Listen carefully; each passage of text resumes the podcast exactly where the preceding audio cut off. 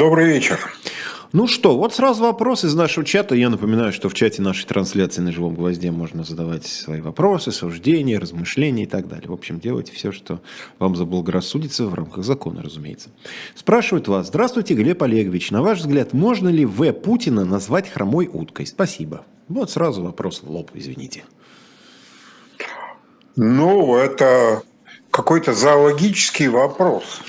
А, он, а, он может быть задан экспертом а, по фауне Российской Федерации. А, он вроде не хромал, когда выступал на днях с речью, довольно бодро подбежал к пепитру. А, не знаю, не думаю. То есть он хромая утка с 24 февраля, это да, но это был его выбор – он э, решил э, сделать шаг, сделал шаг и с тех пор хромает. Но я не сказал бы, что его можно списывать э, со счета. Это опасно. Ну, это да. Многие уже убедились в этом. А вы как раз упомянули речь в прошлую пятницу, если я уж не, не, сам не запутался в календаре, ну, естественно, связанную с принятием в состав России новых регионов, ЛНР, ДНР и так далее. А, скажите, какое на вас впечатление произвела эта речь? Не, это не дежурный вопрос, а в том смысле, что кто-то по ходу вот этого выступления писал «Ох, ужас, ох, кошмар, Третья мировая буквально завтра». Другие воспринимали это как-то с иронией, с юмором. Кто-то говорил, ну, ничего нового, собственно, Путин не сказал. Ну, вот он выступил, ну и да, ну, выступил, выступил сказал и сказал. То есть какой, что называется, уровень судьбоносности в том, что Владимир Владимирович сказал, кроме того, что принял формально новые территории в состав России. Ну, как всегда, это три группы по любому э, социологическому опросу. Э, полностью согласен, категорически не согласен, не имею своего мнения. А вот э, то же самое и здесь. Такой, я бы сказал, здоровый социологический плюрализм. Угу. Э, речь ужасна, но ужасная идеология речи. А построена она довольно э, ловко э, для идеологии, которую хотел сообщить э, Путин. Он вообще сейчас, по-моему, много читает, он знакомится с новыми для себя идеями и их тут же пересказывает. А может быть, даже некоторые и воплощает в жизнь, что особенно печально. Нет, э, Третья мировая война э, несовместима в основном с курортами Черного моря. Э, конечно, было бы славно взорвать э, небольшую бомбу э, на Черном море. Но проблема в чем? У нас все наши курорты внутренние, весь наш внутренний туризм завязан на эти места. Это значит, помимо мобилизации, еще э, лишить мобилизованных граждан и шанса отдохнуть с семьей на Черном море. Я не верю в это. Ну, у нас граждане и так в последнее время лишились возможности особенно-то где-то отдыхать. Вот, а граждане из силовых ведомств, им просто запрещено было отдыхать где-то уже. Вот, но у них ничего, кроме Черного моря, нет теперь. Э, вот, вот они и здесь. И э, как они могут с этим согласиться? Я не говорю уже о том, что э, Эрдоган не ждет такого подарка, прямо скажем. Так что я не думаю, нет, это все скорее всего, болтовня, говорящая о чем? О том, что стороны в принципе достигли максимума возможного для себя, и теперь вот топчутся на этом пятачке, где они оказались, он никак не может их устроить, они не могут отсюда и невозможно отсюда выйти а, ни к какому стабильному состоянию, к мирному регулированию тем более. Значит, они выбирают между какими-то вариантами эскалации, но я не думаю, что они будут начинать сразу с крайнего варианта. А какие тогда остались промежуточные? Потому что что еще можно сделать? Ну, сейчас объявлена мобилизация уже две с лишним недели идет. Ну, почти две недели. Мы уже так, поскольку все вот как-то так сместилось, спрессовалось. Ну, две недели идет мобилизация. Некоторые регионы, кстати, отчитались уже о том, что, в общем, и даже завершили этот процесс. Где-то это еще идет. Видимо, до 1 ноября будет, потому что там уже будет призыв. Но это такой серьезный был стресс. Многие сказали, что после 24 февраля, когда спецоперация началась, вот у них второй такой был серьезное потрясение, начало мобилизации. Это такой продуманный вот стресс-тест для общества или некая импровизация, вот, или так время пришло? Ну, видите ли, с февраля ничего продуманного не было, вообще-то говоря, и мы не видели ничего продуманного. Продуманным был гениальный план э, захватить Украину в три дня. Э, он, видимо, был хорошо и давно продуман. Э, когда план А не реализовался, ничего продуманного не осталось. И с тех пор идут импровизации.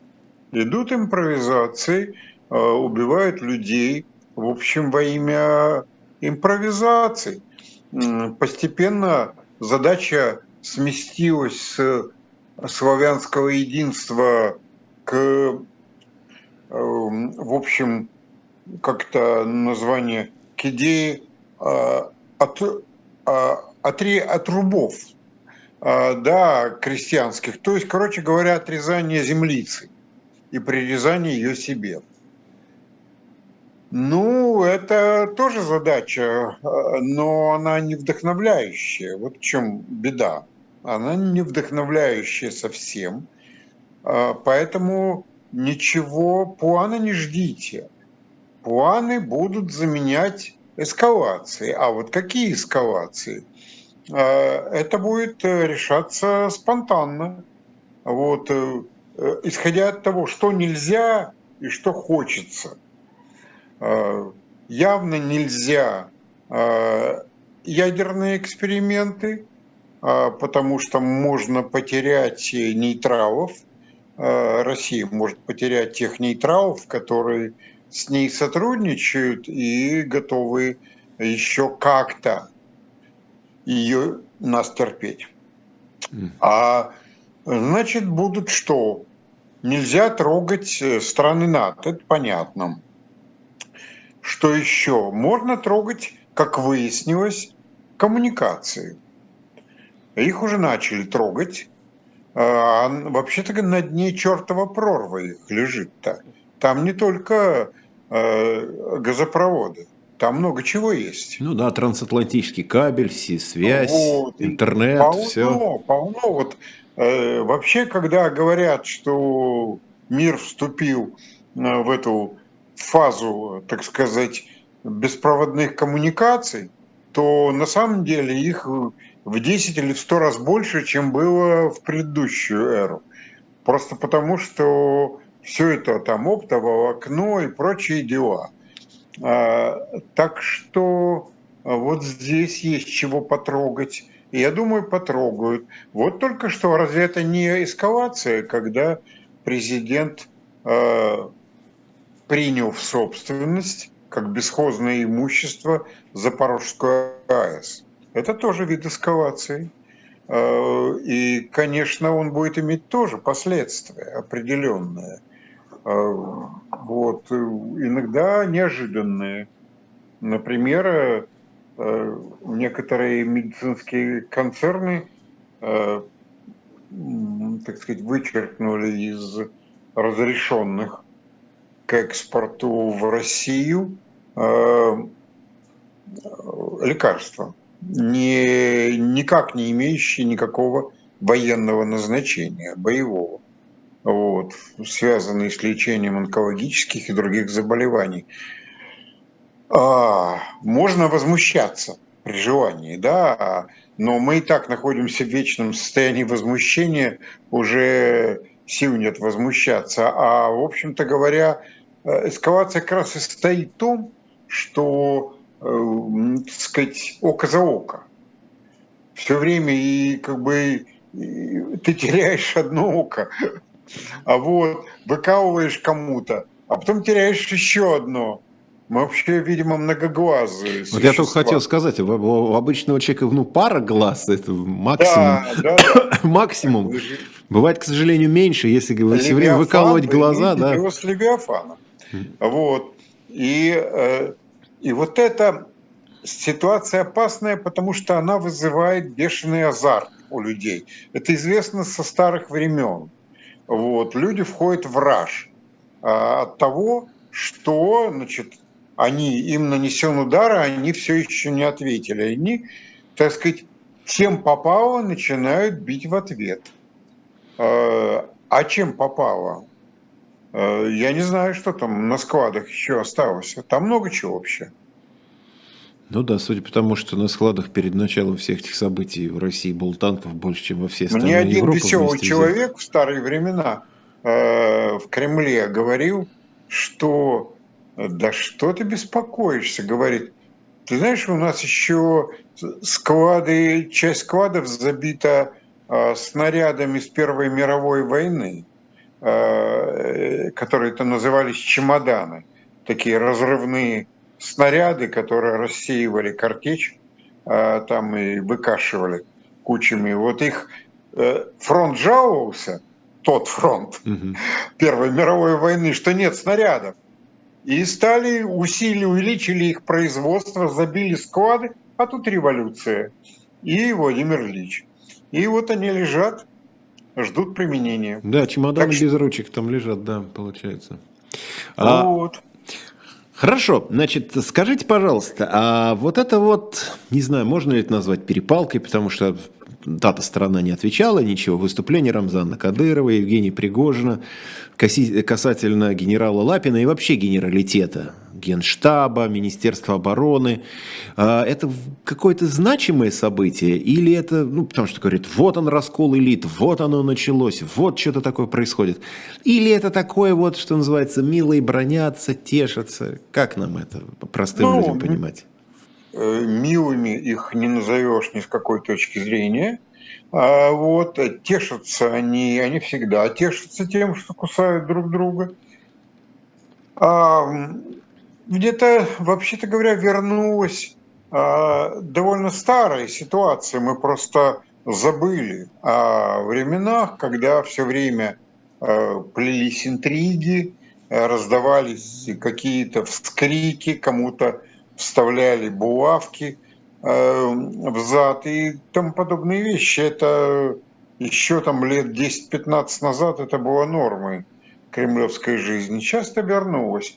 Нет здесь никакого раскола, как и нет никаких элит. Но идет кастинг. На кого? Кастинг на виноватого, на самого виноватого. Поскольку самого виноватого Э, называть нельзя, это условия игры, то значит э, нужно найти некоторое количество, выбрать некоторое количество виноватых пониже. Э, все, кстати, эти препирательства идут очень интересно с шепотом на ушко. Знаешь, сам сказал, что вот этого можно легнуть. После чего следует легание. А Верховный, конечно, ничего не говорит. То есть неизвестно, что он, что-то, наверное, говорит. Кстати, я не знаю, может и не говорит ничего. А вот, но э, вот это, этот плюрализм вскриков, всхлипов, взвизгов э, и так далее, он никак не может политически превратиться в какой-то раскол элит.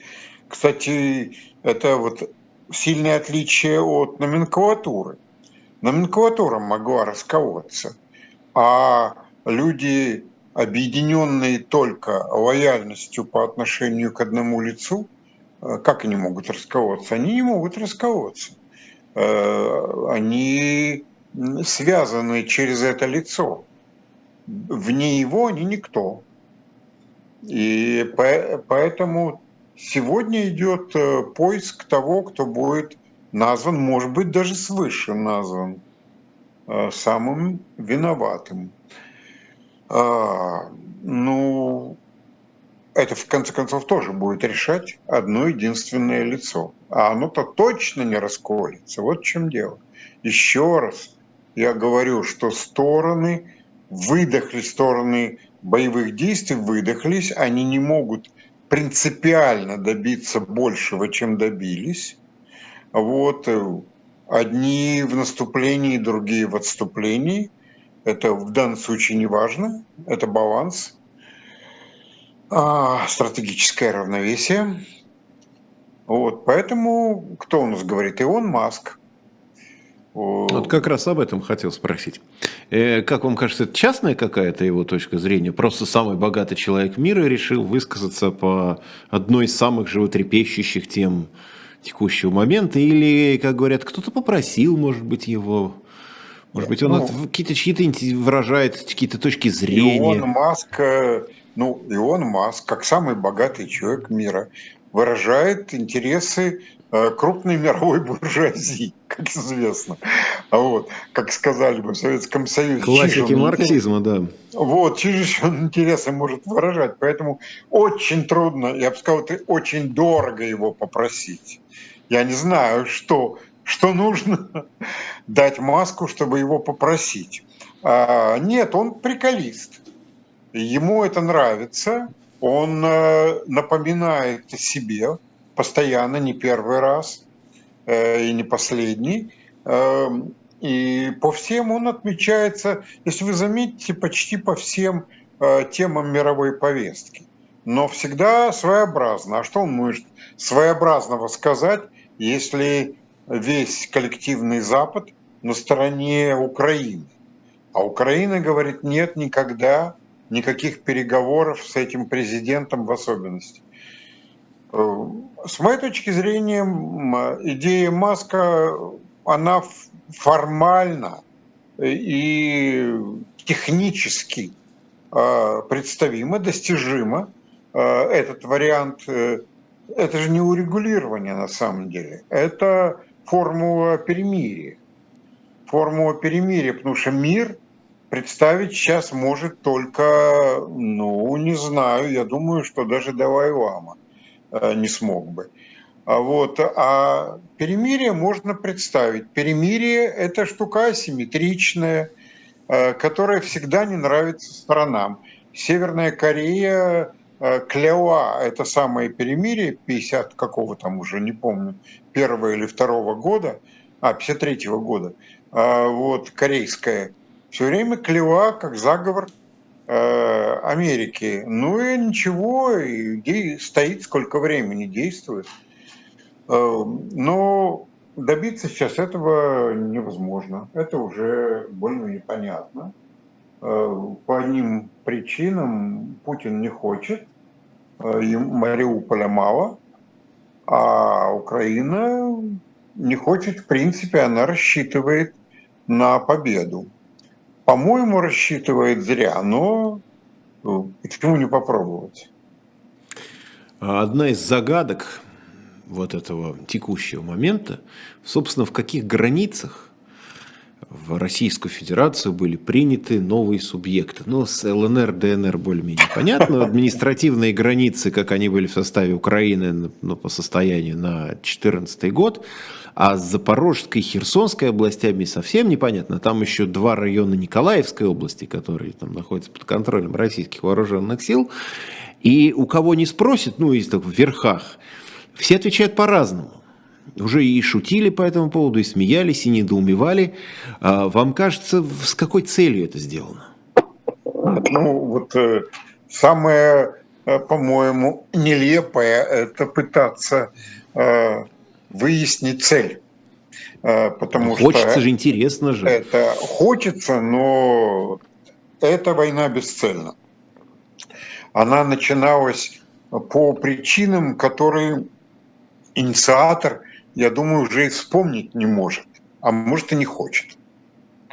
Там же были какие-то, там были э, удивительные идеи насчет Запада и так далее, и так далее.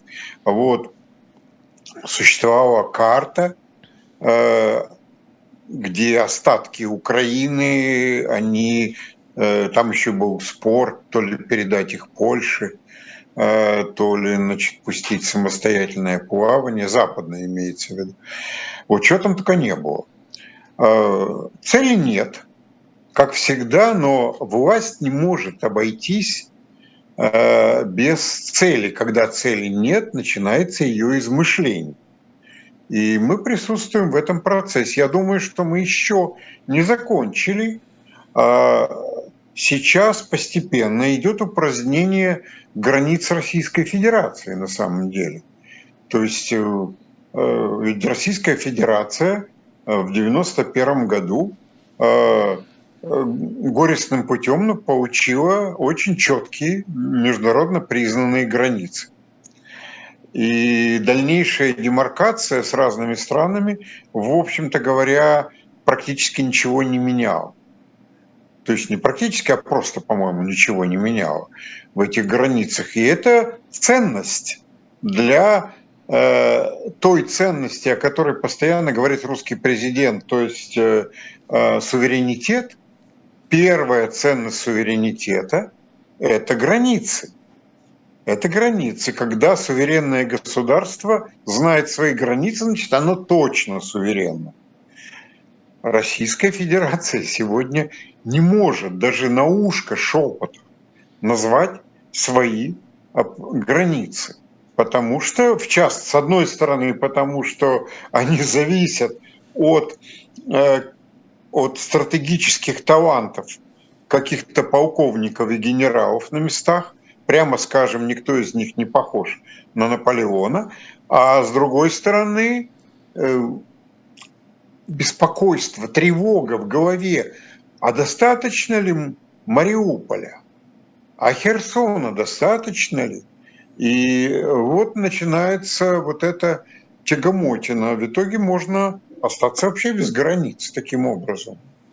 Э, появляется большая евразийская э, страна э, с несколькими моделями непризнанных границ. Раньше были, была только одна непризнанная граница, как известно, по Крымскому по, по Крыму, а теперь их несколько, и все они разные. Даже в указ президента ты читаешь, я несколько раз читал, я сперва не понял, о чем идет речь так сказать, получается, это похоже на то, что, э, кстати, Никита Хрущев, которого так ругают за Украину, он как-то говорил, я уже не помню в какой стране, и, наверное, подвыпив, говорил, да какие границы? Говорит, все границы это пьяный мужик проехал. Хороших, мужи, хороших границ вообще не бывает. Зачем воевать из-за границ? Вот, мы сейчас в этом состоянии пьяного мужика, который еще не проехал, а только едет. И мы дематериализовали, растворили э, часть границ Северной Евразии, и это дешево не обойдется, это опасная штука это не нравится никому, но это черт с ними, может, им пусть им не нравится. Но ведь э, это очень-очень опасно. Э, кстати, Беловежские соглашения были плохи вот этой непол, неполнотой ясностью по э, категорическому признанию существующих границ, потому что они не хотели признавать советские, они не хотели делать акцент на границах советских республик. Поэтому там все замылили, включая ядерное оружие. Плохие соглашения, между прочим, как выяснилось сегодня, в этом году. Вот. Так что э, теперь нас только мир, понимаете, вот здесь Маск прав в чем-то. Границы – это результат привыкания. Э, привычки, Э, которые... А чё, как ее объяснить? Привычка есть привычка. Все привыкли к тому, что здесь проходит граница. Ну и постепенно начинают думать, а зачем нам что-то еще. Вот, э, поэтому чем больше пауза, 10, 30, 50 лет, тем больше вероятности того, что граница превратится в просто границу и перестанет вызывать эмоции. Э, только мир, перемирие, а потом мирное соглашение создаст границы, которые будут, возможно, уважать. Но нам с вами трудно говорить за наших потомков, черт их знает. Ну да, через 20-30 лет мы не знаем, что на следующей неделе будет, откровенно говоря, что будет через 30 лет. Но может на это и расчет, что просто как-то пройдет время, как-то само все заиграется, замылится. Ну, хитрый Маск имеет, имеет в виду именно это, конечно. Он-то имеет в виду именно это, но для этого надо о чем-то договориться. А точка, где мы находимся – состоит именно в том, что стороны торжественно, громко, каждый день, по нескольку раз в день заявляют, что договариваться они не будут. Договариваться не будут. Москва говорит то же самое, просто другими словами. Она говорит, конечно, можно договориться прямо сегодня к вечеру. Капитулируйте.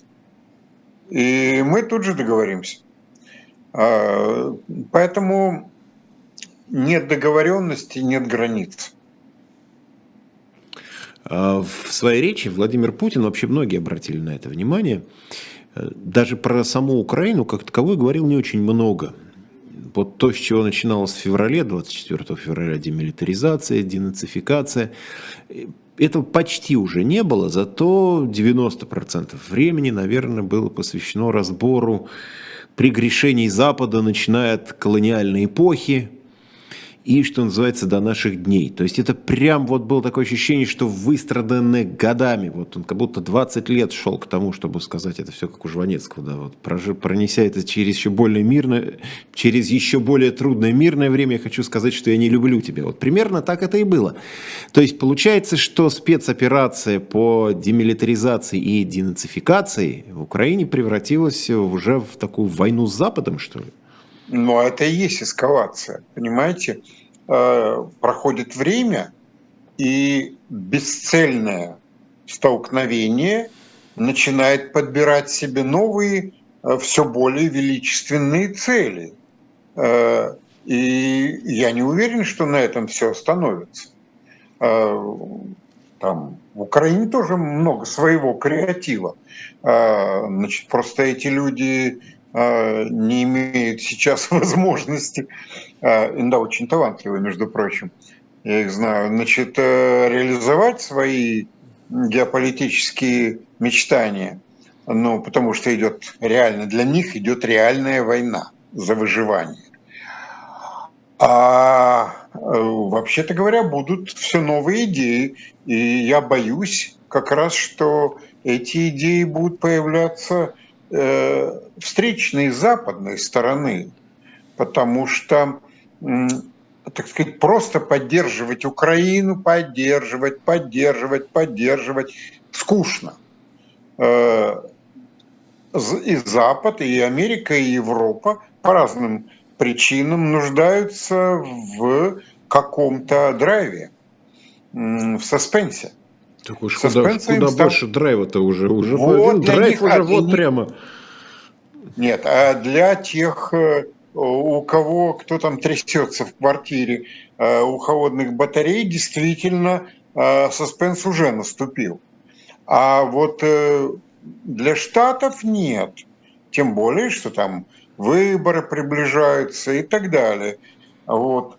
И надо что-то предпринимать. Я думаю, что появится западный встречный, естественно, ответ на а, российские акции, квазиюридические, по включению непонятного числа, так сказать, гектаров в состав Российской Федерации. Гектар, что тоже может свободно волеизъявить. Вот. Любой гектар или только некоторые гектары, или начиная там с 10 или 100 гектаров, или с 1000 гектаров – можно эти гектары считать э, отдельным суверенным массивом. Понимаете, здесь масса как бы смешного и ужасного. Вот. Э, но дальше, конечно, появится желание э, ответить. И я думаю, что оно не остановится на вот просто идеи газа, потолка газов, нефть, нефтяных цен и всяких экспериментов с газопроводами на дне моря или океана. Перебил я вас, да, или вы хотели... Ничего нет, я, мне не хочется э, придумывать, понимаете, мы все начитали в свое время разного фэнтези, а Голливуд не забывает нас, все время подбрасывает что-то новое э, про постапокалиптическую жизнь. А, мы легко придумаем, но если все это начнет воплощаться, э, то я понимаю этих людей, которые уже с радостью отмечают каждый астероид, который проходит мимо Земли. Может быть, вот наконец это финал. А, ну да, ужасный конец, чем может без конца, да. Но Голливуд-то да, он столько, столько они в свое время взрывали небоскребов, что когда наступил 11 сентября, все сказали, так это мы все уже видели. Просто все это оказалось в реальной жизни, а не там, где-нибудь с Брюсом Уиллисом и так да. далее. А, смотрите, тут же ведь, э, ну, Владимир Путин же он не в безвоздушном пространстве существует, даже там элиты, окружение, Рамзан Кадыров и так далее. А, у нас же идет мобилизация, которая уже коснулась ну, под там Шойгу говорит 200 тысяч. Генерал-полковник Кадыров, не забывайте. Уже теперь генерал-полковник, да, с сегодняшнего дня. А, ну вот, он даже сказал указ номер 709, хотя мы его не видели, как он опубликован, но ему-то, наверное, виднее все-таки. А, то есть не только эти люди, но и есть сотни тысяч, уже миллионы людей, которых это коснулось непосредственно, потому что под мобилизацию попали их там братья, сыновья, мужья, отцы и так далее, поскольку уже мы знаем, что призывают самого разного возраста людей. А это каким-то образом меняет конфигурацию внутри нашего общества, которое вообще считалось, что оно готово слушать ну, все, что ему говорят из телевизора. Поскольку там могут быть плохие бояре, генералы, депутаты, ну Путин, он, в общем, любим и непогрешим, вот отношение к нему, отношение к власти, отношение к тому, что происходит, могут менять такие вот истории, как мобилизация? Или наш народ готов говорить, ну что, судьба такая, пришла повестка, пошли в военкомат, получили форму, если получили. Нет, вот... это все есть. Есть высокая, очень высокая готовность э, людей принимать э, внезапно возникшие, предложенные, как говорят э, в сценическом мире, обстоятельства и каким-то образом приспосабливаться. Я вот там готовлю сейчас э, там курс по истории России последнего 30-летия, и я постоянно уже в, даже в первой половине 90-х уже сталкиваюсь с тем, что люди принимают, в основном, за исключением тогда еще политического, э, какого-то политизированного, активного меньшинства, люди в большинстве принимают вещи, которые не одобряют при этом. Они не одобряют Первую Чеченскую войну. Но через полгода после ее начала – они начинают к ней приспосабливаться. Как-то э, демонстрации от десятитысячных падают до 100 человек э, и так далее. То есть это свойство есть у наших людей, и оно только усугубилось, конечно.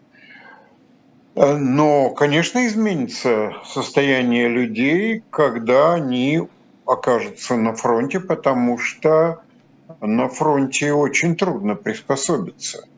Просто установить какой-то баланс своего существования, которое каждый день подвергается риску. Ну да, это не зона комфорта. А вот, так что здесь нет, там нет диванов, там можно смотреть московское телевидение, но я боюсь, что оно будет вызывать там другие эмоции, чем э, здесь, когда ты попиваешь раф на кокосовом молоке. Э, так что вот здесь вот, конечно, будет меняться. Что меняться? А я вам скажу, что меняться. Э, российская система кончилась. Э, она представляла собой возникший стихийно в начале, а никаким не, не результате заговора, не конструированием, а просто выживанием разных групп людей такое недогосударство, полугосударство, которое так и не стало государством в полном смысле слова, в котором люди теряли возможность влиять на решение власти. Очень давно это началось, началось это тоже до Путина. Вот, и а, ну вот система сложилась, и я бы сказал даже, что ее цветение приходится где-то на, э, на ковид. Вот ее в зените своем она перенесла ковид. Хорошо перенесла, в общем, в целом. Не люди перенесли, а система перенесла. Э, Неповрежденный вышел из этого. Э, мы не знали тогда, что некоторые люди повредились. И сильно повредились, но система осталась, и она просуществовала до 24 февраля, которое и будет написано на могильном камне. А, будет дальше другая Россия. Конечно, мы уже устали за последние 100-200 лет от новых Россий. Всякий раз у нас какая-то новая Россия. Иногда она в виде разнообразия объявляется красной. Вот. А, иногда объявляется демократической. Но, в общем-то говоря, всякий раз другая. Значит, вот это изменилось. Люди не вернутся в ту российскую систему, которая их мобилизовала. И вообще непонятно, кем они вернутся, те, кто вернутся, конечно. А вот постоянно говорят о том, что мы проснулись в другой стране после какого-то не, Нет, мы не проснулись еще, подождите. Еще не, мы, мы еще спим, не, еще, мы еще спим, мы, еще не мы спим еще в этой стране или уже в другой мы стране спим? спим? Мы спим в тающие, так сказать, уже, вы знаете, сны под утро, да, знаете, вот как. Да, То да, есть да. ты еще видишь сон, но уже догадываешься, что его не запомнишь, когда проснешься.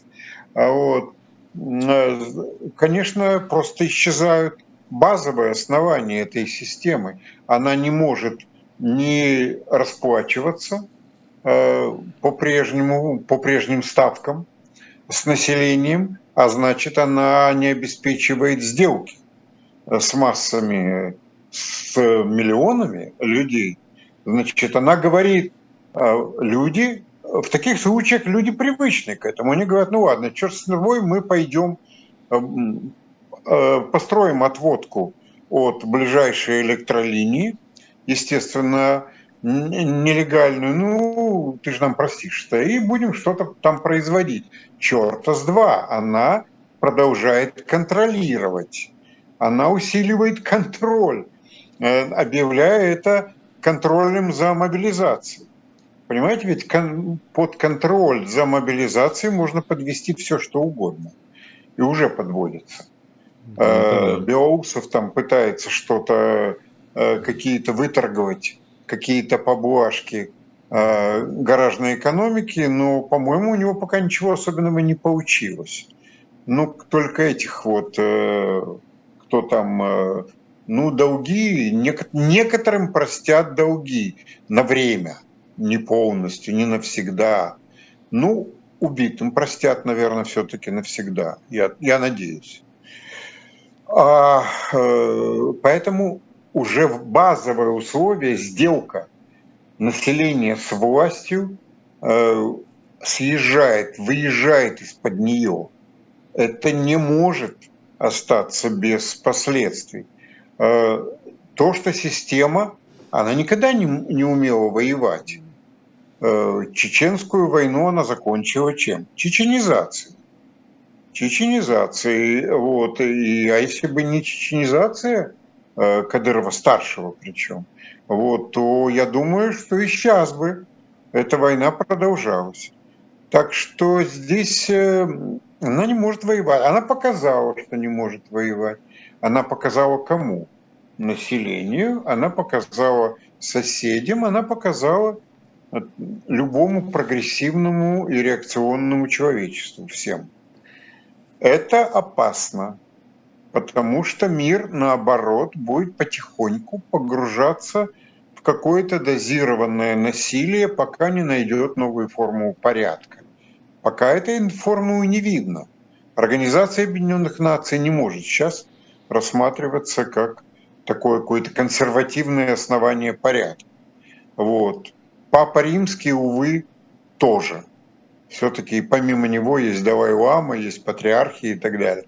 Так что нет, э, Байден стар. Вот, что, я не знаю, а, а Путин увяз как-то на юге Украины и непонятно, какие цели он ставит. Вот вы сказали, Байден стар, а Путину 7 числа исполнится 70 лет. 70 лет, И да. э, те, кто помоложе, они вообще злы на старшее поколение по обе стороны океана. Говорят, что вот старики решают тут за нас, за молодых. Байден собирается идти на новый срок, а уже в этом сроке не всегда находит нужную дверь, там и не пожимает руки не тем людям и, и, и выкликает из зала покойников. Альтернативой ему является Трамп, чуть моложе, бодрый, конечно, но тоже, в общем, не юноша. Наш президент по сравнению с ними вообще, так сказать, прям молодежь, молодежь, но ему тоже 70 лет.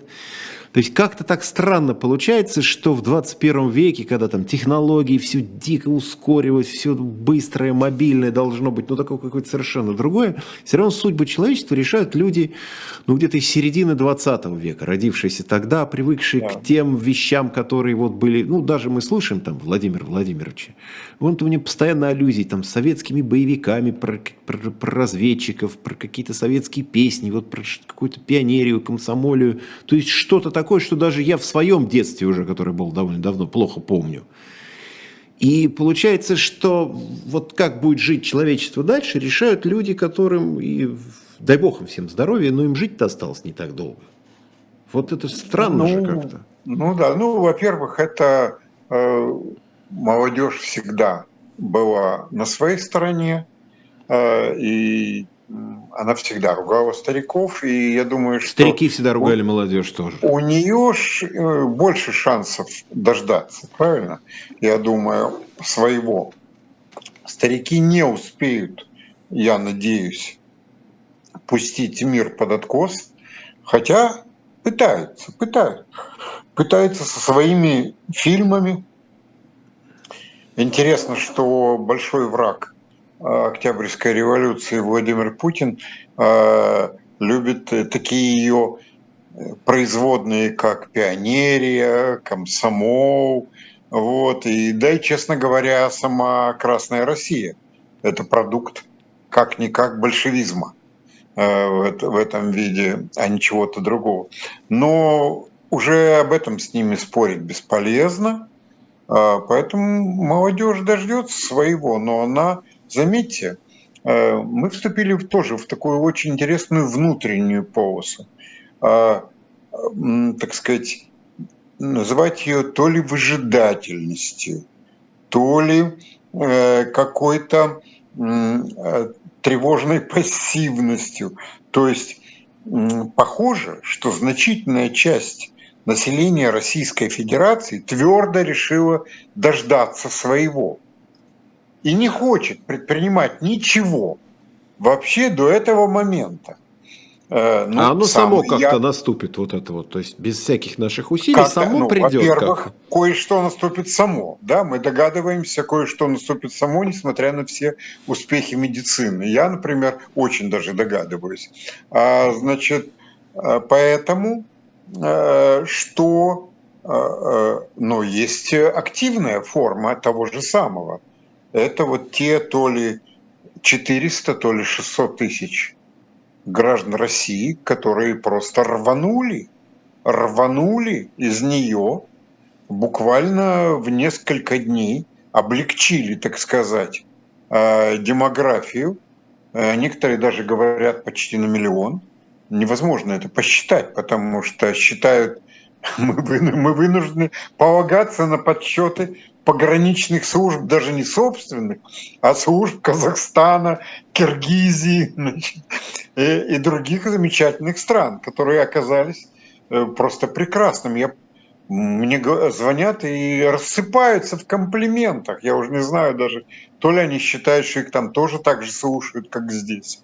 Вот, они рассказывают такие благостные истории о том, как хорошо в этой Средней Азии, от которой так хотели 30 лет назад освободиться. Вот. И кто это такие? Вот интересный вопрос. Кто это будет? Не кто это такие, кем их считает там Володин какой-нибудь, а кто это будут, кто они будут. Это не политическая иммиграция. Это, это новая Россия, часть ее, какая-то когорта, которая дальше войдет в следующую Россию в отличие там от сравнительно, прямо скажем, небольшого количества политически активных, э, страшно политически активных иммигрантов. Вот, и вот это интересно. Э, интересно, что они будут делать до этого. Они настроены не на создание партий, а на обучение, что очень интересно, на работу, которая можно, может быть применена в следующем эпизоде нашей истории. Кстати, вообще наша история, я бы сказал, что для нее подходит вот э, слово из Звездных войн. Она делится не на эры, не на эпохи, а на эпизоды. Э, своего рода, которые, каждый из которых не, не соотносим с другим. Но некоторые имеют сквозных героев. Ну, одного сквозного героя мы знаем, он такой сквозной, что И такой героический, да, что да. вот. все эпизоды. Так что я думаю, что это возникает, я бы даже сказал, если при желании посмотреть на все оптимистически, что формируется от негатива, формируется представление о новой России, которая пока не имеет контуров – границ, как мы уже выяснили, тоже, и которая будет известно только одно, она не будет похожа на это. Э, и не будет заниматься э, ничем из этого, а из того, чем занимается нынешняя. Э, вот такое интересное обстоятельство. Смотрите, у Но нас... мы не похожи на прошлое. Это да. Вот, кстати, о прошлом. О предыдущей мобилизации была в 1941 году. Это все, как все знают, в связи с чем это было. И сейчас, я не знаю, то ли рассчитывали на то, что повторится какая-то вот та вот история, когда, значит, все заводы и фабрики перестроились на военный лад, люди как один человек пошли там записываться в добровольцы, брать оружие в руки. То есть, ну, такая вот страна, все для фронта, все для победы, страна как вот такой один боевой лагерь. Сейчас мы же ничего такого не наблюдаем. Мы видим, что даже президент подписывает указы уже после того, как объявлена частичная мобилизация, о том, что вот такие-то, такие-то категории освобождаются от от призыва, от мобилизации. Кинулись все ведомства составлять списки. От нам нужна бронь вот сюда, сюда, сюда, сюда. Вот этих, этих, этих, этих, этих, этих. Пропагандисты с военкорами рассказывают о том, как призывают каких-то там косоглазых, одноруких, безногих, безобразных. То есть, с одной стороны, объявлена мобилизация, а с другой стороны, такое ощущение, что все пытаются как-то не то, что ее избежать, но еще как-то и защитить каких-то других еще людей, чтобы они тоже там не оказались.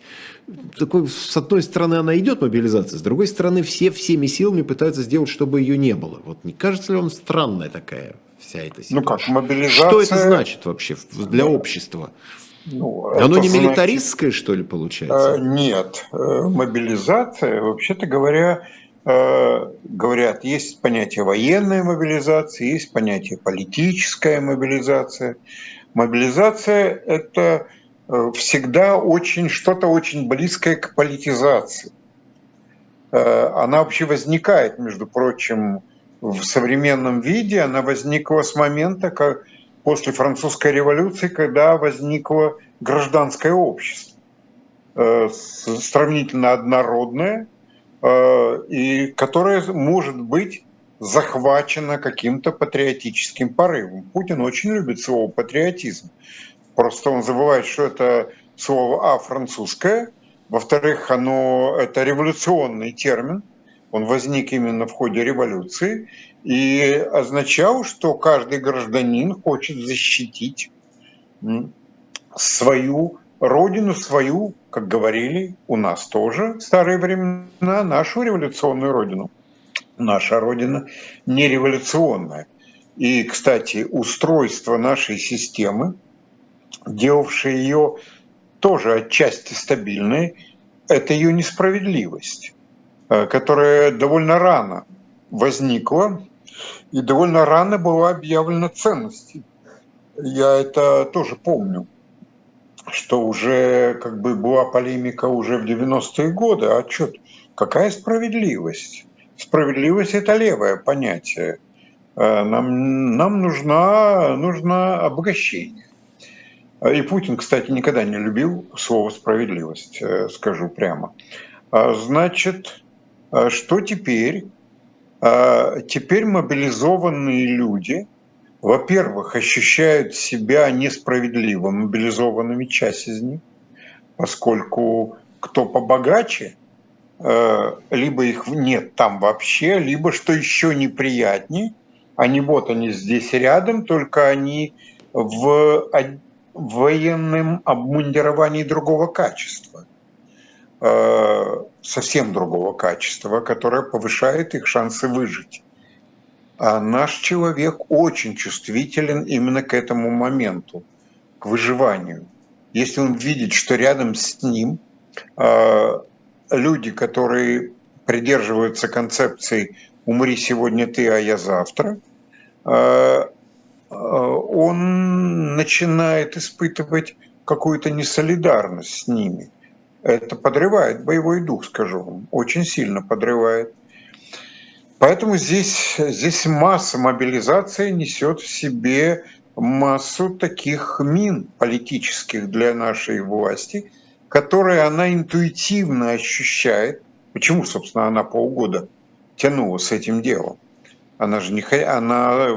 Проблема возникла еще весной, но не хотели э, до последнего к этому прибегать. Ну, может быть, и догадывались, что как только наша управленческая система начнет что-то всероссийское реализовывать, тут же жди беды.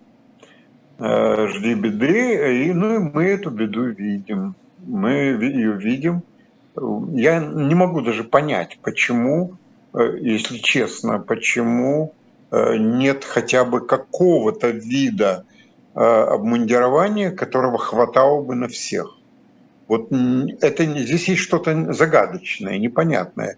Непонятное не только человеку, который родился в СССР, вот, но и просто с точки зрения здравого смысла. Ну, черт с вами, купите, в конце концов, у, не знаю, у Саудовской Аравии, у Северной Кореи, у Китая.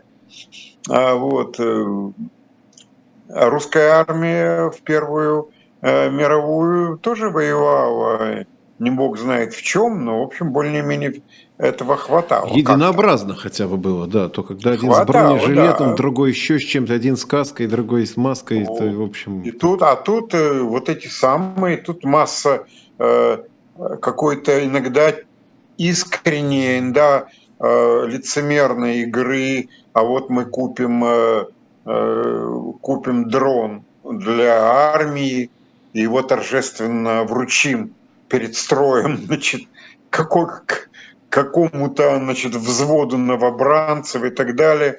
Вот это все не производит впечатление, как говорится, не знаю, не знаю. А, наш начальник тюрьмы, полковник Подрез, э, говорил, а, помнится, выстроив нас, что нет, этот контингент работать не будет. Вот. Э, так что я не понимаю, э, э, как Владимир Владимирович в свой юбилей хочет выиграть эту операцию, эти боевые действия вот таким образом, таким способом. Я думаю, что он должен был бы искать способа, искать мира более интенсивно и заявление о том, что с ним не будут переговаривать, это вообще время войны вообще никто ни с кем не хочет разговаривать, особенно через линию фронта. Поэтому это не играет особой роли. Роль играет реальные предложения. Способна ли Москва сделать такие предложения Киеву, от которых он не сможет отказаться? Не знаю, я думаю, что если такие предложения будут сделаны, то Э, никакой коллективный Запад э, этому не сможет помешать, да может, скорее всего, и не захочет. Он просто перестанет быть коллективным, Европа разделится, Европа и Америка и так далее. Но предложений-то нет. Вот в чем дело. Предложений нет. А со стороны Киева предложений нет. Тоже по понятным причинам. Они слишком близко подошли э, к э, этому самому, к Азовскому э, морю, и Крым недалеко, и им, ну не знаю, кто может взять там ответственность за мирные переговоры. Нужны гении, гениев нет. Спасибо вам. На этой оптимистической ноте про отсутствие гениев мы благодарим Глеба Павловского за этот эфир. Это было особое мнение. Ну а для тех, кто остается у нас на канале «Живой гвоздь», буквально через три минуты Сергей Алексашенко будет в программе «Цена вопроса». Глеб Олегович, спасибо еще раз. Спасибо всем, кто нам смотрел. Спасибо.